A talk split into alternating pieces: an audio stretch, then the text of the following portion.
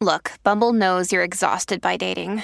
All the must not take yourself too seriously and 6 1 since that matters. And what do I even say other than hey? well, that's why they're introducing an all new Bumble with exciting features to make compatibility easier, starting the chat better, and dating safer. They've changed, so you don't have to. Download the new Bumble now.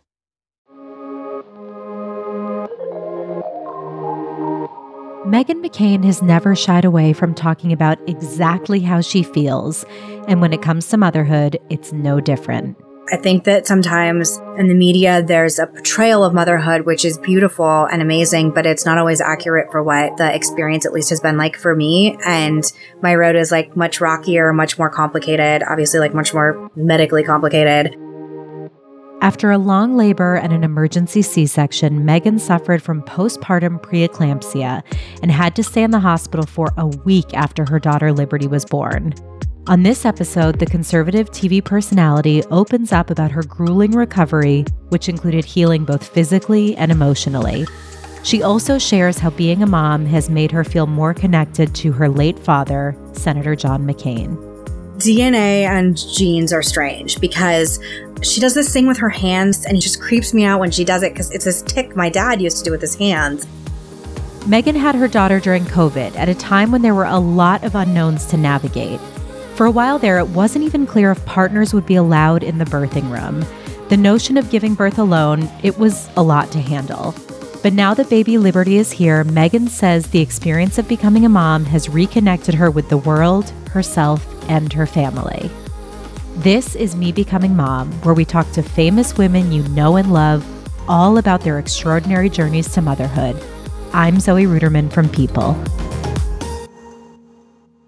So you had, just like me, a baby during the height or one of the heights of COVID. Um, so I imagine you spent a lot of your pregnancy sort of with unknowns about what your labor and delivery would look like, with appointments being very different from how they were for women who were pregnant a few years ago. So I'm curious in general what your experience was like as a, a woman who had her pregnancy mostly throughout COVID. Yeah, I mean, I don't know when. When did you give birth to your child? June, beginning of June. So I think you're like three months after me. I was September. Yeah. Um, in the beginning, it was really scary, and you were like, am I going to be able to give birth in a hospital because hospitals are overrun? Um, I remember um, wondering, like, am I going to have to go to a different state? Like, is like what's going to happen? Like, I don't really understand. And I was really scared because everyone was scared for all the justifiable reasons. Um, I'm sure you experienced this as well. Just going to the doctor was intense because you had to take, uh, you know, do the COVID screening to sign to make sure you, you hadn't been in contact with anyone with COVID, etc. Wear a mask. Um, my particular doctor uh, at OBGYN, they wanted me to obviously get in and out as fast as possible because of the COVID restrictions. Uh, my husband didn't come to any sonograms or anything like that because of all the restrictions. Um, and then it was just super isolating. I felt very, not lonely, that's not the right word, but just like my stomach was growing and no one was seeing it. Um, I, I didn't have a baby shower because I, I didn't want to do a Zoom shower. It felt depressing. Me too. I had been to enough Zoom showers to know I did not want a Zoom shower. Yeah, I mean, there's something, I'm so social and I just feel like it would have made me more sad. Um, and then you know, all the normal things everybody went through, then giving birth, um, you know, my family couldn't come visit in the hospital. Luckily, at the point that I gave birth, my husband could be in the room, which thank God. I was going to ask about that because there were a few weeks where in some states they were saying partners can't be there. Did you have a moment where you thought, oh my God, he might not be able to be there for the birth of our child? Yeah. And then I felt bad for myself. And then I was like, you know, there are people who have to give birth in war zones and you know my ancestors have been through much worse and if i have to do it i have to do it.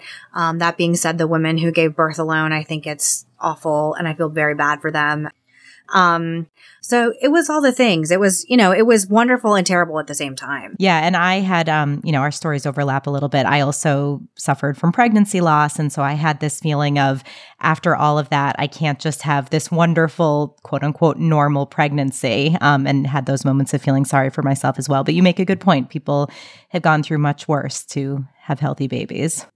I was just honestly, I was so scared that COVID was going to impact childbirth in some way or like my unborn baby in the womb. And thank God that doesn't seem to happen and didn't happen. Um, but yeah, it's unique. I mean, I'm thinking about how I'm even going to tell her when she's older, be like, well, there was a pandemic and uh, we were alone and, you know, in some ways, it felt kind of special. I felt like I was in this bubble of three with my husband and our son. And there was, you know, you try to find the silver lining. So there's, it's all I know. I have nothing to compare it to. So it's, yeah, it, it'll be a story to tell for sure. So let's go back to when you found out you were pregnant with Liberty. Tell me about how you found out, how you shared it with your husband. Well, I was feeling a little sick and I took a test um, in the morning when I was in New York. He was actually in DC at the time. And I remember FaceTiming him and like trying to show the little line on the test. And he was like, what? And I was like, it says positive. Like, and I was excited. Um, and also, I think as anyone who's had a miscarriage, um, knows, it's it, for me it's just it was like a really horrific experience and it was very um, graphic and physically painful and emotionally painful and i felt like my body betrayed me and when i found out i was pregnant i was like I hope this works, but I know there's a likelihood it won't. And so I was like hopeful, but also sad at the same time. And then for a really long time, I kept asking my doctor, like, am I going to miscarry? Am I going to miscarry? Are there signs that I'm going to miscarry? Because I need to prepare myself. And it was sort of like, I was excited, but I was also very nervous and scared too. I remember an OBGYN I spoke to talking about how once you've had a pregnancy loss or multiple pregnancy losses, you lose that happy bubble of bliss when it comes with pregnancy. And I remember feeling like, oh, I'm never going to have just a perfectly happy, ignorant scan or appointment or waiting for the blood work to come back. Something is sort of taken from you after a loss. Yeah, and it still feels like I hope I would like to have more children if I can. I'm 37. I think about my age. I think about, um, you know, being sort of like the cliche of working to like working too much and too long and not putting my fertility or having a family in the forefront. But I also know that like life happens for me as it should. And, um, you know, there are a lot of other elements and factors at play of why my husband and I didn't start trying until I was a little older. Um, I think having a child is scary. I think it's wonderful too, obviously, but for me, there's a lot of fear that goes into it. Since we're talking about your pregnancy before Liberty, um, you wrote an incredible piece, an op ed piece in the Times, and I want to talk about some of your feelings that you experienced. But let's start with finding out you were pregnant with that pregnancy before Liberty. I was happy and excited, but worried because um, you know, when you're not ready to tell people you're pregnant, I was like, I work on this TV show and I sit in the like end chair and people, you know, if I like eat a sandwich, people think I'm pregnant. So like, I can't even imagine. And I was just, I had a really hard time coming to motherhood. Like I knew I wanted to have kids, but I was like really scared too. And I felt like, um, after going through so much grief with my dad dying that I really didn't know if I was like, going to be able to love anything the way that I loved him. And I didn't know what kind of mother I was going to be. And I think that sometimes in the media, there's a portrayal of motherhood, which is beautiful and amazing, but it's not always accurate for what the experience at least has been like for me. And my road is like much rockier, much more complicated, obviously like much more medically complicated. Um, and I was, I got excited and I was coming to terms with it. And I was like just coming to terms with it and getting excited. And I was very, I had morning sickness and I wasn't feeling well. And then, um, the symptoms started to fade a little bit, which was like my first tip off. Like I remember waking up in the morning, um, a day or two before I found out I was having a miscarriage and feeling better, like feeling like not as nauseous and feeling like I had more energy and not even, I didn't know enough to know that was a bad sign. Yeah. And so when was it confirmed that you were miscarrying? I had blood work done at my doctor. Um, I actually found out the day after I had a disastrous appearance on Seth Meyers. And um, I didn't understand it. I didn't even really understand what like HCG levels are or were. Um, and she told me that it should be doubling and it's not and that they aren't like as high as they need to be at this point in time. And I just was so confused. Like I, I think of having a miscarriage as like you just start like, I thought of it as like you start like bleeding profusely in the middle of a room or something. And mine was very different. And then, um, having to, you know, go through like a thing so publicly that was like a disaster in my career and then like this disaster in my body Um, it was one of the darkest times in my life. I felt like it was like, it was, it was just, it's hard to even explain. It's like every sense in my body was overwhelmed. And then I was heartbroken. And, um, I had friends, uh, my hair and makeup person who was at my apartment who knew that I was uh, pregnant. And I went to the doctor and they were in my apartment and they had hid the baby books that I had bought. Like they hid them out of the way because they knew that I was like having a miscarriage because I told them. And, um, you know, it was just so sad. I just felt it's still like, you know, it's still emotional. It's like I still think of it as like the baby I could have had. Um, you know, it's very sad the only thing that gives me like peace and solace, and I don't know how spiritual you are or how you feel, like I feel like that child is with my dad in the afterlife or in heaven. And for whatever reason, it just like wasn't meant to be here at that time. But it's very hard. I remember reading something, I think it was that you wrote about how you picture when at some point when you go to heaven, your dad will be holding the baby's hand waiting for you. I really hope so. That's how I feel. But it's, you know, if you ex- you said you experienced pregnancy loss. Like, I found it debilitating. I found it mentally, emotionally, physically debilitating. I found the process of having to, of having a miscarriage, like a physical process of it, um, grueling and then having to have a D&C afterward horrific. Yep, I felt the same way. Yeah. And again, it sounds like we both had missed miscarriages. So it's not that scene that you imagine where it's like you're bleeding and you know it's sort of I remember sitting at my computer at work like doing taking out a calculator and doing like the HCG numbers and like wait is it doubling over 72 hours and like you said you become an expert in these things that you didn't even know about a few weeks before um so you did have to have a D&C I had the option to let it, you know, to take medication, I think, and let it like come out naturally and then, or to like have a D&C. And, um, I actually haven't talked about this because I actually started miscarrying physically in a restaurant. Oh, God. It's horrific. And I wasn't planning on talking about this, but I talk about everything else. Um, and uh, it's brutal. It is. Well, I've had multiple D&Cs as well from multiple miscarriages. And what I'm told, um, especially in interviewing experts for this podcast, is that the way they do D&Cs is so non invasive now that it really doesn't impact your chances of carrying a baby in the future. So that is my hope for both of us. I've been told that. I've been told that as well. I think um, anyone that's been through it, it, I was not put under the, I didn't take medication. I wasn't put under because I have a severe paranoia of anesthesia. I hate it.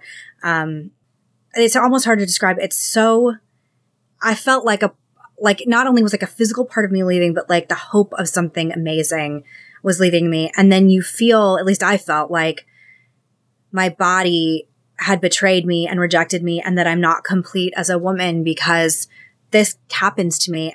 Well, I look at it differently that there's so many women who go through this and it was a mystery to me and you know when I told people, "Oh, I had a miscarriage, I had a D&C, I had multiple losses," and then you hear from other women that they've gone through it too, you feel less alone and it, it takes away some of the shame and the guilt at least for me. So I think it's helpful to hear about it. I don't know why. I remember um feeling like the only woman who this had happened to. There's such stigma and such darkness attached to it. And there still is, like, even talking to you, like, I'm a pretty open book about almost everything. And, um, there's still something about it. I still feel like, like, I have a friend who has had five children and it's just like she gets pregnant like this and has babies like this. And that's amazing for her.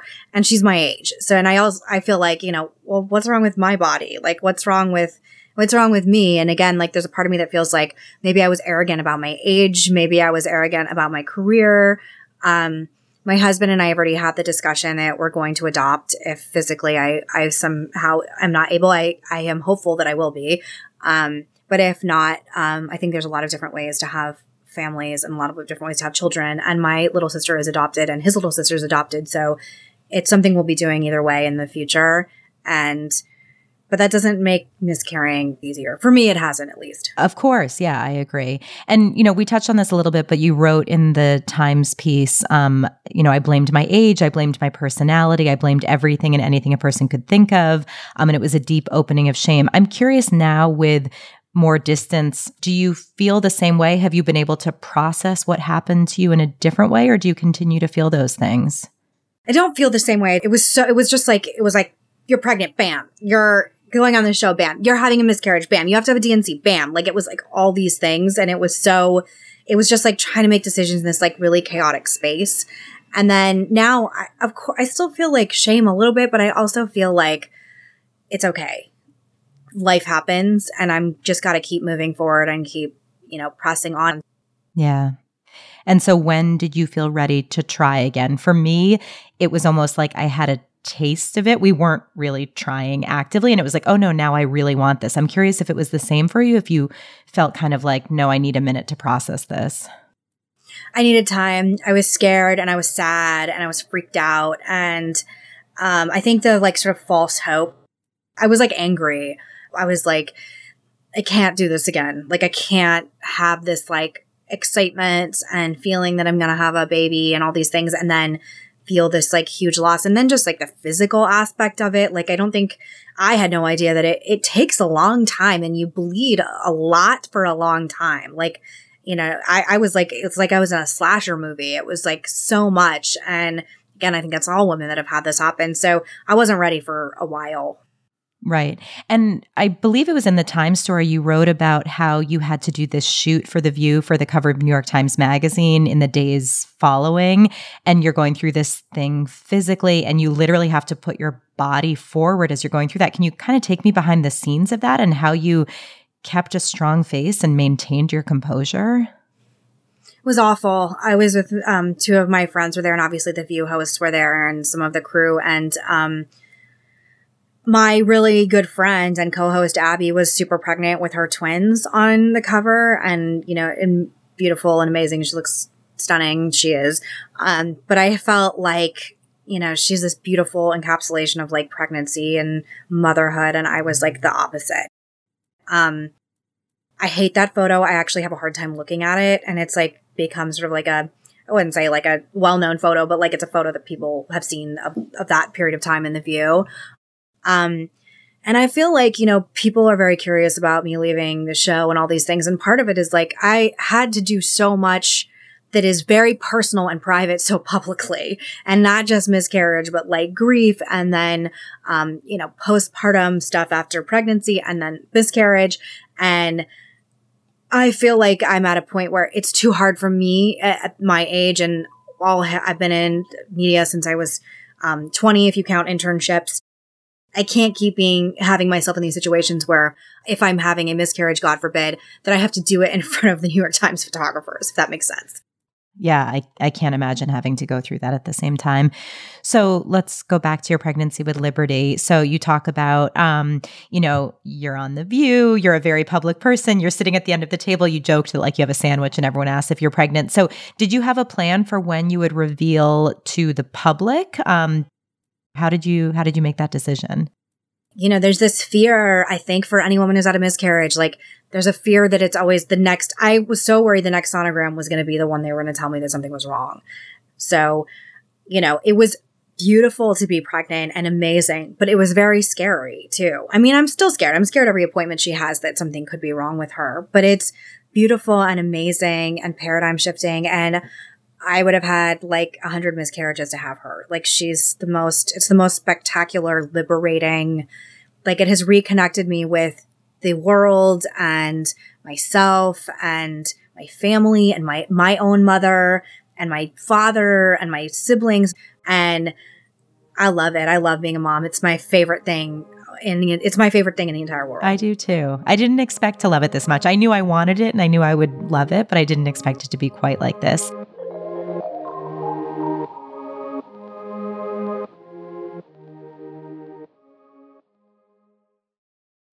When you need mealtime inspiration, it's worth shopping Kroger, where you'll find over 30,000 mouthwatering choices that excite your inner foodie. And no matter what tasty choice you make, you'll enjoy our everyday low prices, plus extra ways to save, like digital coupons worth over $600 each week. You can also save up to $1 off per gallon at the pump with fuel points. More savings and more inspiring flavors make shopping Kroger worth it every time. Kroger, fresh for everyone. Fuel restrictions apply.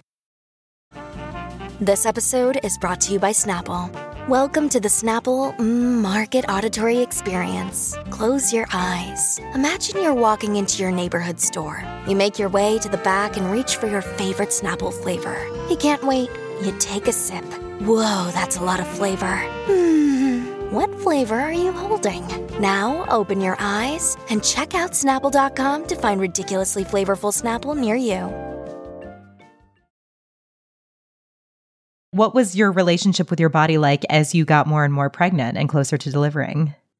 I like loved it. Like I didn't think I was going. I mean, toward the end, you know, you can't like breathe or walk, and I didn't love it then. But I really loved feeling her. She kicked me a ton. Like I have videos on my phone of like my stomach just like going back and forth. Really, like she's like rocking it, and she kicked me forever. And um, I don't know. I just, I loved that, like, I could grow something. I, I felt like my husband was like attracted to me in a different way, which was like a whole fun, interesting thing. Like, he was really into me being pregnant. And I can remember going to the beach the summer before she was born and like just feeling like I'm not a, like, I don't, I don't like wear bikinis or anything like that because I just like, I'm not like, just like not my style. Um, but I can remember just like wearing this bathing suit and just being like, yeah, I'm knocked up. I'm so big. I'm like, whatever. And, it just makes it made me feel so happy with my body. And then like post baby body, which is not even like a term that I like love, I don't look the same. My boobs sag now and like my stomach looks way different and like sags and I don't care about it like I would have had I not had her because I know like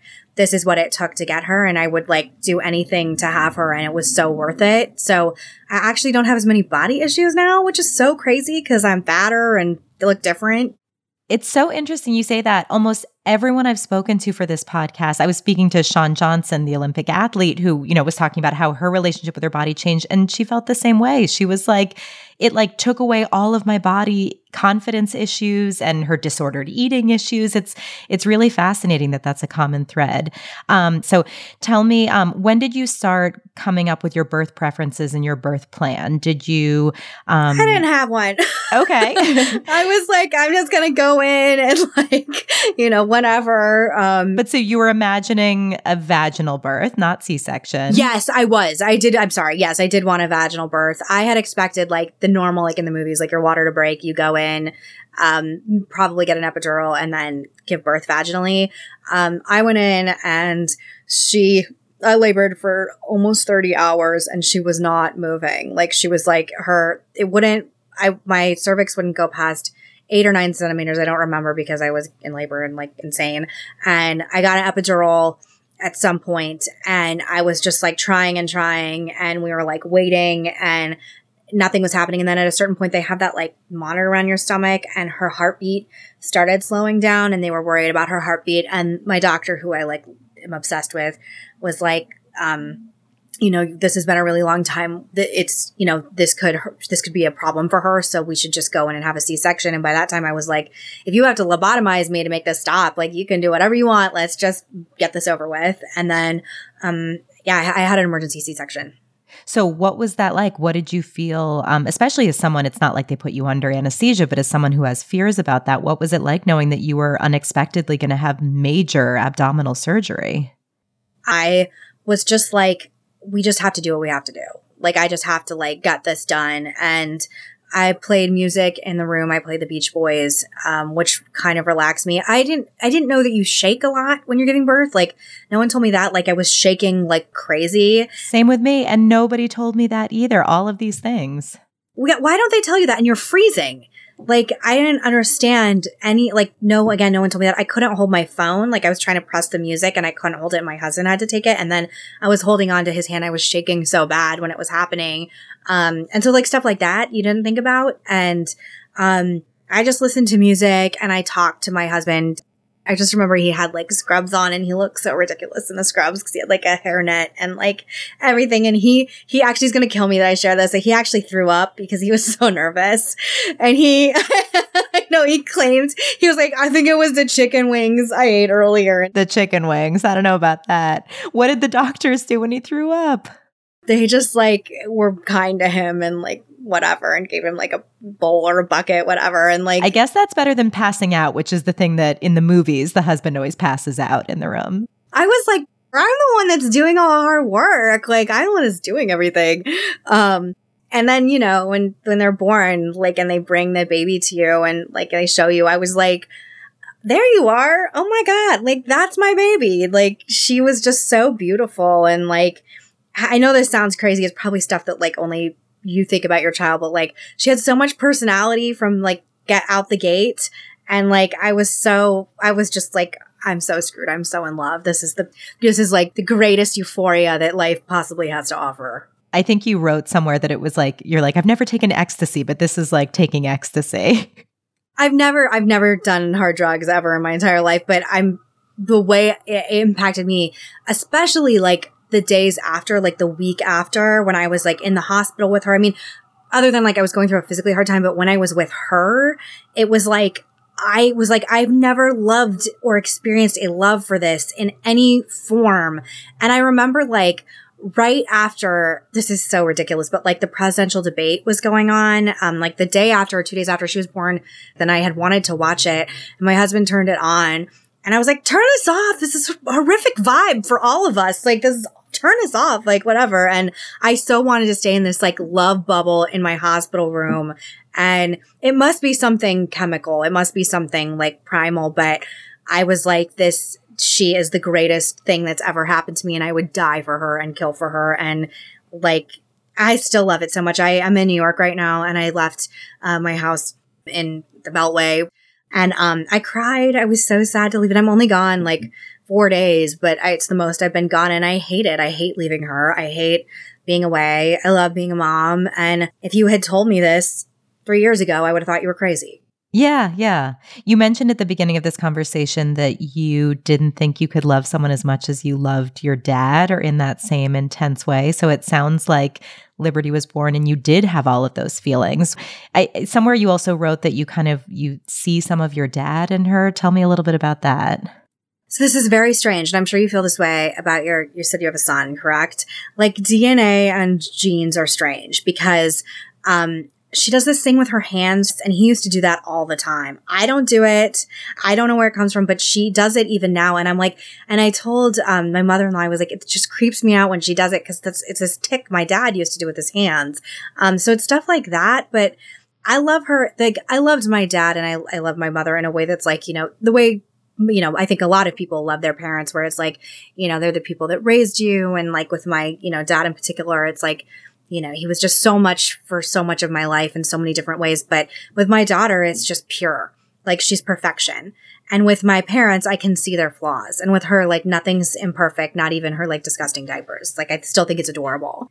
Um, I love all the things I thought I would hate. Like I don't know if you feel that way. Like I love getting up early with her. I love like quiet time. I love um like I love just like life in a way that I thought was sort of saccharine before I had her. I know what you mean. And for me, it's changed my relationship with my parents, not so much in how we interact or, you know, I loved them before, I still love them, but thinking about them as parents. And now that I'm a parent, it's really different. So when you think back to your childhood and how your parents raised you, do you, are you looking at it kind of through a different lens now or with more appreciation?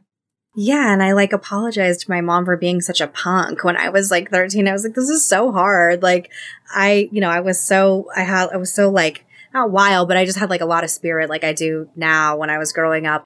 That's amazing. Um, tell me about your mom as a grandma to Liberty. She's amazing. She's like the best grandmother ever. It's like this, you know, it's wonderful to see her as a grandma. She's really, she knows all the tricks. Like, she knows all the like good baby tricks and, it's wonderful to learn from her. It's been a really like nice full circle moment to be with her. I love that. That's really wonderful. Um, so you had postpartum preeclampsia, and I had preeclampsia at the end of my pregnancy. And three friends I know who delivered during the pandemic also had postpartum preeclampsia. So I think it's, I just believe there's something related to stress and what we were all going through. Really? How many friends? Three? Three friends and then me. So four people. You're the fifth person I know who gave birth during this. But anyway, so I'm curious, you you deliver, you're recovering from a C-section, they're monitoring your blood pressure and is that how you were diagnosed with the preeclampsia? There was like protein or something in my urine and then um that was the tip off. And then my, my blood pressure being so high. And I actually have low blood pressure normally, like right now I do. Um, and that's actually something I have to deal with more. And then, um, yeah, they kept me. I stayed, I was there two days like you normally are after C section. And then right when I was, I was, had literally like packed my suitcase to leave and they told me, and I was like, I don't even know what that is. Like, I don't, like what is that? Um, and then i found out from my mom because i called her that it's actually quite serious. And then i too had a, i had actually had more than one magnesium drip and they're awful. It makes you feel like a zombie. Yeah it made me feel really terrible. And i also feel like i was not prepared for that just a common theme here. So you never checked out of the hospital. Did your husband and did liberty stay with you for that week that you remained Liberty did. And then my husband had to go home to get more clothes at one point. And then there was another point where he couldn't sleep because he's six foot four and he couldn't sleep on the like the bench that they had. And it's, it's horrible. Those couches should be redone. And, um, he actually went to the car to try and sleep, like our car in the parking lot. And I woke up and he wasn't there and I lost my mind. And the nurses said he left. And I was like, what the like what are we talking about? Like i was so scared. And again not like you're on medication. You're not like rational. Right. You're like he left us? Yeah. I was like i don't understand. I was like no he loves me. Like what's happening? And i called my sister-in-law and she was super confused. And i was like you need to like come here even though you couldn't have guests at the hospital. And basically like she ended up being able to get a hold of him and he was just sleeping in the car. And he came back and profusely apologized and all these things. He was like, I'm just so tired. I'm trying to sleep and whatever. And then. Oh my God, Meghan, how awful to go through that. Yeah, it was awful. It was my pregnancy. Like some people are like, I give birth and like it was just like rainbows and I was at home and whatever. And I was like, I was on medication. I was like yeah, you're like, let me list all of the things for you. Well, you have a good story. But uh, the one thing I want to say though is like, I, when you're talking about like preeclampsia, like I started, you know, hearing about how like women of color are like having issues that doctors like won't listen, listen to them, hearing stories from women like Serena Williams and that she had to literally tell her doctor that she knows she had blood clots because she wasn't heard. And again, always trying to see like the blessings in my life I think that the real, you know, scandal and tragedy is that like women of color in particular have such a more difficult and arduous and, you know, on, I mean, awful, horrific road giving birth. But America, for being the greatest country in the world, which I still think it is, for having such a shitty health system and postnatal sort of, you know, environment and then everything that I've talked about in the past in other places about, um, you know, family leave and paid family leave. I think we're doing it all wrong. It's my biggest criticism of American life is how we treat mothers before, during, and after birth. I want to talk about this because I know you've been very outspoken about it and you had planned to go back to the view after six weeks. And then because of everything that had happened, you weren't able to return. Was it for three months? Yeah, I took um, a little more than three months. I think it was like three months and a week or something. Um, and yeah, I really wanted to go back after six weeks. I was like, I'm going to be a soldier. I'm going to do this. I'm going to go back. Cause I've heard so many stories and I know women who have gone back to work that early and I like literally wasn't physically capable of doing it. Literally. Like I, I would not have been physically capable of co-hosting that show.